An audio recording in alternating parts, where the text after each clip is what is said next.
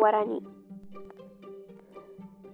Uma velha lenda conta a existência de dois irmãos, Tupi e Guarani, que vieram para selva brasileira de uma terra misteriosa do outro lado do mar. Eles fundaram uma tolderia em sua nova casa e plantaram a terra.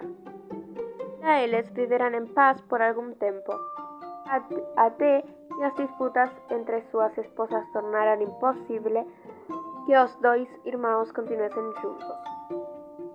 O maior deles, Tupi, ficava na região de Mato Grosso. Os guaranis emigravam para o sul e fundaram a nova raça que se espalhou pelo actual Paraguai. Dessa forma, o próprio Guarani explica seu parentesco com os Tupi.